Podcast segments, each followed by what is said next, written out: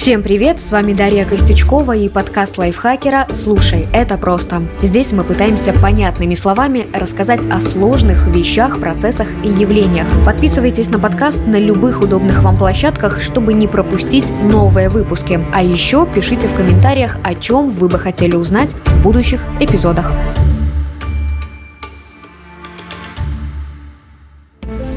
Весной 2022 года в сети появились засекреченные документы спецотдела США по НЛО.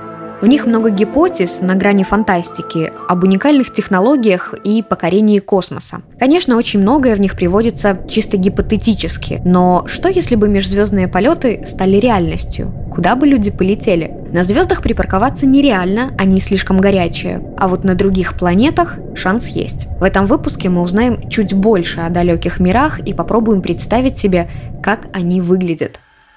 Что такое экзопланеты и зачем астрономы их ищут? Представьте себе далекий и совсем не похожий на нашу Землю мир, где нет растительности или голубого неба над головой, а наоборот бушуют океаны расплавленной лавы и стоит просто убийственная жара. 1400 градусов по Цельсию. На Земле при такой температуре плавится сталь.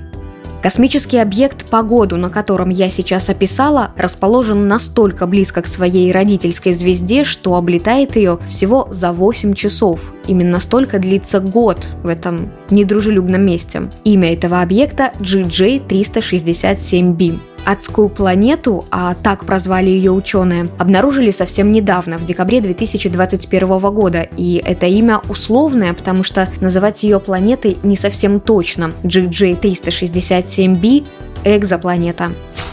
Экзопланета – это любая планета, которая существует за пределами Солнечной системы, в других звездных системах. На ночном небе нашу адскую планету GJ367b разглядел ТЭСС. Это один из телескопов НАСА. Этот аппарат может искать экзопланеты в радиусе аж 200 световых лет от Земли. Световой год – это не временной отрезок, а расстояние, которое луч света пролетает в открытом космосе за один земной год. Если переводить это в понятные нам единицы измерения, выйдет примерно 9,5 триллионов километров.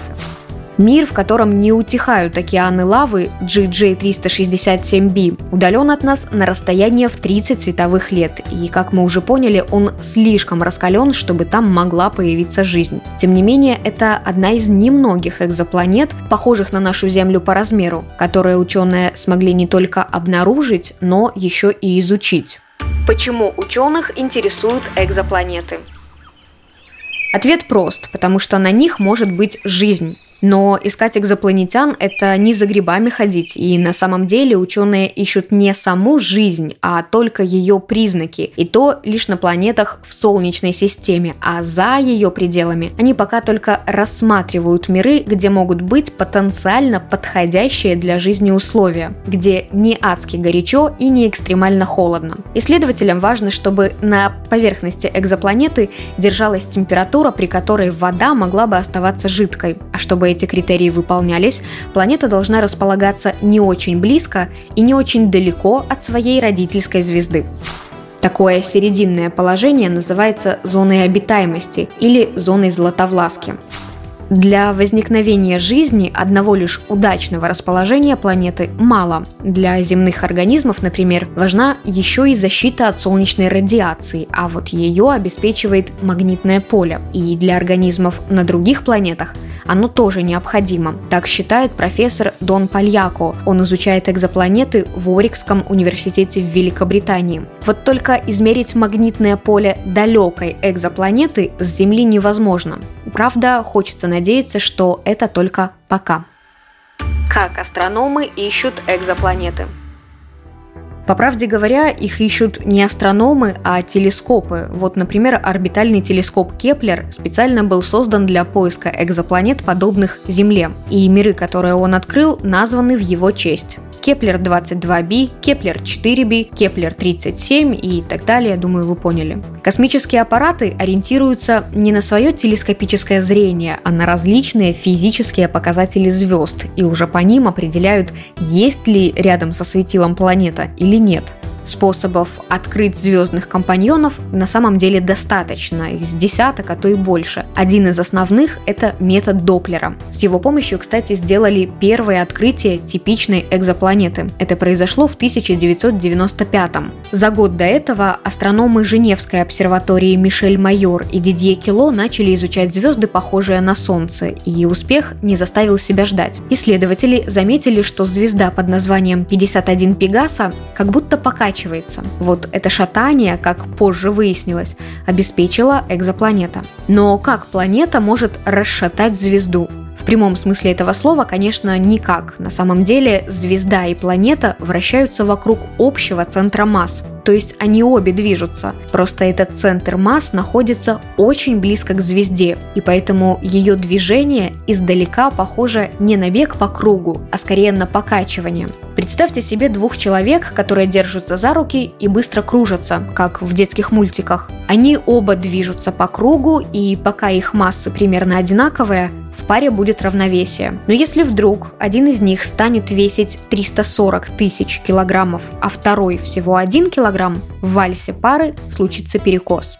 Здоровяк будет еле заметно качаться по кругу, а вот худышка станет описывать отчетливый круг. Вот так и с экзопланетами. Только космическими руками тут выступает сила гравитации. В общем, движение планеты влияет на звезду и на ее радиальную скорость. Ученые анализируют данные и вот таким образом могут обнаружить далекие миры. Первооткрывателями экзопланет в историю вошли, как я уже сказала, астрономы Женевской обсерватории Мишель Майор и Дидье Кило. За это открытие они даже получили Нобелевскую премию по физике.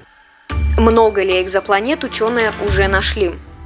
По последним данным, астрономы насчитали только в видимой нам части Вселенной почти 5,5 тысяч экзопланет. И это только за 26 лет наблюдений. А ведь сколько еще экзопланет в той части Вселенной, которую мы попросту не видим и не знаем? Вопрос открытый.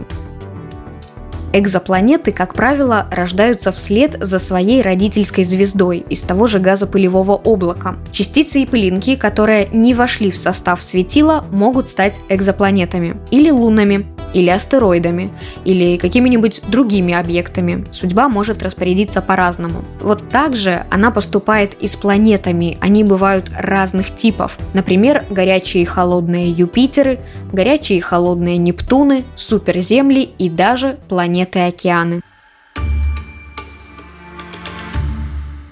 Итак, заканчивая наше путешествие по далеким и загадочным мирам, вспомним основное из этого выпуска – Экзопланета – это любая планета за пределами Солнечной системы. И их очень-очень много. Вокруг одной звезды может летать не одна и даже не две экзопланеты, а намного больше. Но не каждая из них подходит, чтобы стать колыбелью для жизни. Для этого должно совпасть множество факторов. Самый первый и важный – это удачное месторасположение относительно звезды. Зона Златовласки – это условная область вокруг звезды, в пределах которой на экзопланете планете может сохраняться жидкая вода. Если говорят, что планета находится в зоне Златовласки или по-другому в зоне обитаемости, имеют в виду, что на ней не адски горячо и не экстремально холодно. То есть температура позволяет воде оставаться в жидком виде. Существуют, кстати, даже целые планеты океаны. Вообще увидеть своими глазами экзопланеты на ночном небе не получится. Свет их родительских звезд слишком яркий, да и расстояние до них приличное, а измеряются они в световых годах. Световой год – это расстояние, которое луч света пролетает в открытом космосе за один земной год. То есть, чтобы добраться, например, до адской планеты GJ367b, о которой я говорила в начале, нужно 30 лет лететь со скоростью света. А так разгонять свои корабли человечество пока еще не научилось. Это был подкаст «Слушай, это просто». Здесь мы объясняем сложные на первый взгляд вещи, процессы и явления максимально понятно. С вами была Дарья Костючкова, и этот выпуск мне помогали делать редакторы Кирилл Краснов и Татьяна Чудак, а также звукорежиссер Кирилл Винницкий. Подписывайтесь на подкасты лайфхакеров в Телеграм и на всех удобных платформах, чтобы следить за новыми выпусками. Свои пожелания и вопросы оставляйте в комментариях, мы их всегда читаем. А еще ставьте оценки, лайки и делитесь этим выпуском выпуском, если он вам понравился. Так еще больше слушателей о нас узнают. До скорого!